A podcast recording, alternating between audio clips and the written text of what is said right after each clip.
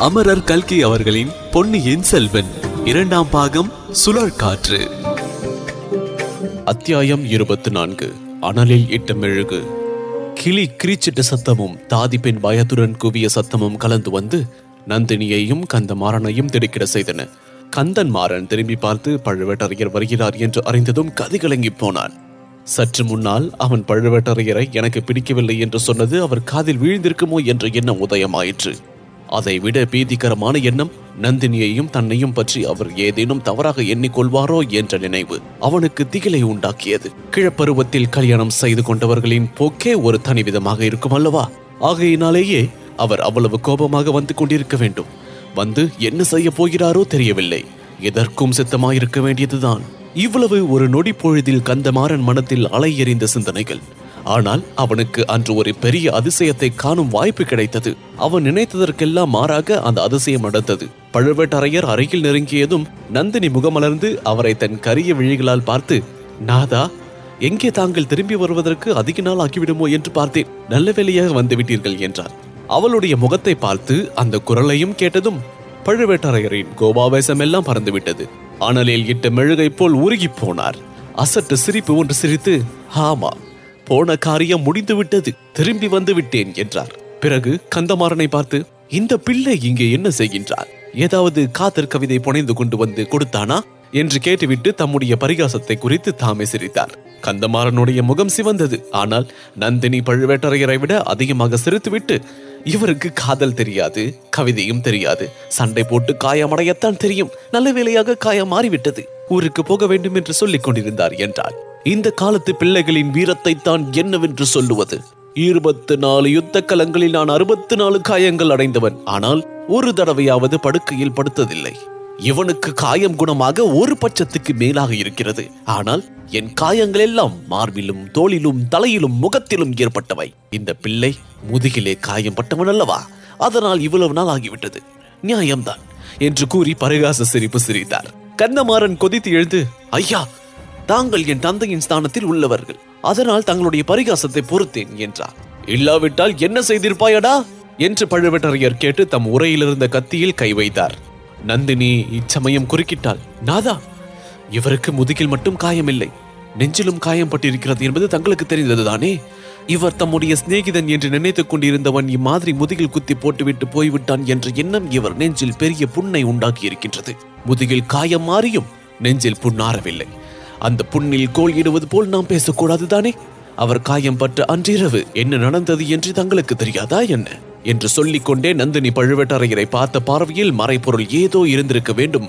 பழுவேட்டரையரின் முகத்தோற்றம் உடனே மாறிவிட்டது. ஆமாம் நீ சொல்வது சரிதான். பாவம் இவன் அறியா பிள்ளை இவன் தந்தையோ என் பிராண சிநேகிதர். இவன் ஏதோ தெரியத்தனமாக கூறியதை நான் பொருட்படுத்தக் கூடாதுதான் இது கிடக்கட்டும் நந்தினி. ஒரு முக்கியமான விஷயத்தை சொல்வதற்காக இப்போது வந்தேன். அது இவனுக்கும் தெரிந்திருக்க வேண்டியதுதான். இலங்கை மாதோட்டத்தில் ஒருவனை ஒற்றன் என்று சந்தேகித்து பிடித்திருக்கின்றார்களாம். அவனிடம் இளவரசர் அருள்மொழிவர்மனுக்கு ஓலை ஒன்றிருக்கின்றதாம். அங்கு அடையாளங்களிலிருந்து அவன் நம் கந்தமாறனுடைய அழகான சிநேகிதனாய் இருக்கலாம் என்று நினைக்கின்றேன். அவன் பெரிய கைக்காரனாகத்தான் இருக்க வேண்டும். நம் ஆட்களிடம் அகப்படாமல் தப்பி இலங்கைக்கு சென்று விட்டான் பார் என்றார் பழுவேட்டரையர். நந்தினியின் முகபாவத்தில் அப்போது ஏற்பட்ட ஒரு கன நேர மாறுதலை மற்ற இருவரும் கவனிக்கவில்லை. அடே தப்பித்து சென்று விட்டானா? இலங்கைக்கா போய் விட்டான் என்று கந்தமாறன் ஏமாற்றத்துடன் கூறினான். நாதா அவன் தப்பி சென்றது எனக்கு ஒன்றும் அதிசயமாய் தோன்றவில்லை. தங்கள் சகோதரர் இந்த கோட்டை காவலுக்கு தகுதியற்றவர் என்றுதான் எத்தனையோ தடவை சொல்லி இருக்கின்றேனே அவர் அனுப்பிய ஆட்களும் அப்படித்தான் இருப்பார்கள் என்றாள் நந்தினி. முன்னெல்லாம் நீ அப்படி சொன்னபோது எனக்கு அது சரியாகப்படவில்லை. இப்போது எனக்கு கூட அப்படித்தான் தோன்றுகிறது. இன்னும் ஒரு விந்தையை கேள். மாதோட்டத்தில் அகப்பட்ட ஒற்றனிடம் நமது பழுவூர் லட்சணை ஒன்று இருந்ததாம். அது அவனிடம் எப்படி கிடைத்தது என்று அவன் சொல்லவில்லையாம். இப்பொழுது நந்தினி லேசாக ஒரு பெருமூச்சு விட்டுவிட்டு இது என்ன வேடிக்கை? பனை லட்சணை அவனிடம் எப்படி கிடைத்ததாம்? தங்கள் சகோதரர் இதற்கு என்ன சொல்கின்றார்? என்றார் அவனா? அவன் சொல்வதை கேட்டால் உனக்கு சிரிப்பு வரும். அந்த பனை லட்சணை உன்னிடமிருந்து தான் அவனிடம் போயிருக்க வேண்டும் என்கின்றான் கலாந்தகன். என்று சொல்லிவிட்டு பழுவேட்டரையர் இடி இடி என்று சிரித்தார். அந்த சிரிப்பினால் லதா மண்டபமே குலுங்கியது போல் இருந்தது. அரண்மனை நந்தவனத்து மரங்கள் எல்லாம் சிலிர்த்து நடு நடுங்கின. நந்தினியும் அவருடன் சேர்ந்து சிரித்துக் கொண்டே என் மைத்துனன் இருக்கின்றாரே அவருக்கு இணையான புத்தி கூர்மை படைத்தவர் இந்த ஏழேழு பதினாலு உலகத்திலும் கிடையாது என்றார். இன்னும் உன் மைத்துனன் என்ன சொல்கின்றான் தெரியுமா? நல்ல வேடிக்கை. அதை நினைக்க நினைக்க எனக்கு சிரிப்பு வருகிறது. தஞ்சை கோட்டை வாசலில் நீ பல்லக்கில் வந்து கொண்டிருந்த போது உன்னை அந்த இந்திரஜித்து சந்தித்து பேசினானாம். பிறகு இந்த அரண்மனைக்குள்ளும் அந்த மாயாவை வந்திருந்தானாம். ஆகையால் நீயே அவனிடம் பழுவூர் லட்சணியை கொடுத்திருக்க வேண்டுமா அப்படி இல்லாவிட்டால் உன்னிடம் யாரோ ஒரு மந்திரவாதி அடிக்கடி வருகின்றானே. அவன் மூலமாக போயிருக்க வேண்டுமாம். அவனுடைய முட்டாள்தனத்தை மறைப்பதற்காக அவன் இப்படியெல்லாம் கற்பனை செய்து உளறுகின்றான். என்று பழுவேட்டரையர் தமது நீண்ட பற்கள் எல்லாம் தெரியும்படி மறுபடியும் என்று சிரித்தார். என் மைத்தனருடைய அறிவு கூர்மையை பற்றி நான் சந்தேகித்தது ரொம்ப தவறு. அவருடைய அறிவு உலக்கை கொழுந்துதான். சந்தேகமில்லை. ஆனால் இதையெல்லாம் நீங்கள் கேட்டுக்கொண்டு சும்மா இருந்ததை நினைத்தால்தான் எனக்கு வியப்பாயிருக்கிறது என்றாள் நந்தினி. அவளுடைய முகபாவம் மறுபடியும் மாறி அதில் இப்போது எள்ளும் கொள்ளும் வெடித்தது. கண்ணில் தீப்பொறி பறந்தது. வீராதி வீரரும் போர்க்களத்தில் எத்தனையோ வேல்வீச்சுகளை இருமாந்து தங்கியவருமான பெரிய பழுவேட்டரையர் நந்தினியின் சிறு கோபத்தை தாங்க முடியாமல் தடுமாறினார். அவருடைய தோற்றத்திலும் பேச்சிலும் திடீரென்று ஒரு தளர்ச்சி காணப்பட்டது. தேவி நான் அதையெல்லாம் சும்மா கேட்டுக்கொண்டிருந்தேன் என்று நினைக்கின்றாய்? அவனுடைய கையாலாக தனத்தை பற்றி மிக கடுமையாக பேசி அவனை அளவழித்து விட்டேன். நீ பார்த்திருந்தால் அவன் பேரில் இரக்கமடைந்திருப்பாய் என்றார். இதையெல்லாம் கேட்டுக்கொண்டிருந்த கந்தமாறன் பாடு சங்கடமாகிவிட்டது. நந்தினியிடம் அவனுக்கு சிறிது பயமும் பழுவேட்டரையரிடம் இரக்கமும் அவமதிப்பும் ஏற்பட்டன.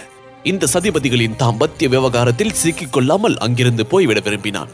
தொண்டையை கனைத்துக் கொண்டு ஐயா என்றார் நந்தினி குறுக்கிட்டு என் மைத்துனர் சாமர்த்தியத்தை பற்றி பேசுகையில் இவரை நாம் மறந்துவிட்டோம். இவர் ஊருக்கு போகிறேன் என்று சொல்கின்றாரே போகலாம் அல்லவா? என்று கேட்டாள். நன்றாய் போகலாம். இத்தனை நாள் இங்கு இவன் தங்கியிருந்தது பற்றி இவனுடைய தந்தை கவலைப்பட்டுக் கொண்டிருப்பார் என்றார் பழுவேட்டரையர். இவரிடம் ஓலை ஒன்று கொடுத்து அனுப்ப விரும்புகின்றேன் கொடுக்கலாம் அல்லவா? என்றாள் நந்தினி. ஓலையா? யாருக்கு? என்றார். காஞ்சியில் உள்ள இளவரசருக்கு. பழுவேட்டரையர் நந்தினியையும் கந்தமாறனையும் சந்தேக கண்ணால் பார்த்து இளவரசருக்கு ஓலையா? நீயா எழுதுகிறாய்? எதற்கு? என்று கேட்டார். இளைய பிராட்டி தம்பிக்கு ஓலை எழுதி இவர் சிநேகிதரிடம் அனுப்பியிருக்கின்றார். பழுவூர் இளையராணி அண்ணனுக்கு ஏன் ஓலை எழுதக்கூடாது? எழுதி இவரிடம் ஏன் அனுப்பக்கூடாது என்றாள் நந்தினி. இளைய பிராட்டி தம்பிக்கு ஓலை எழுதி இவர் சிநேகிதரிடம் அனுப்பியிருக்கின்றார். இவன் சிநேகிதன் கொண்டு போன ஓலை இளைய பிராட்டி குந்தவை எழுதிய ஓலையா? உனக்கு அந்த விஷயம் எப்படி தெரிந்தது? என்று பழுவேட்டரையர் கேட்டார். பின்னே எதற்காக என்னிடம் மந்திரவாதி அடிக்கடி வருகின்றான்? அவன் மந்திரத்தின் மூலமாக தெரிந்தது. என் மைத்துனர் ஆட்களின் லட்சணம் தான் தெரிந்திருக்கிறதே. பழுவூர் பனை லட்சணை அவனிடம் இருப்பதாக கண்டுபிடித்துக் கொண்டு வந்த சொன்னவர்கள் ஓலை குந்தவை அனுப்பியது என்று சொல்லவில்லை பாருங்கள் என்றாள் நந்தினி. லட்சுமியை பற்றி நாம் ஆட்கள் சொல்லவில்லை. அன்பில் பிரமராயர் ராமேஸ்வரம் போய்விட்டு திரும்பி வந்திருக்கின்றார்.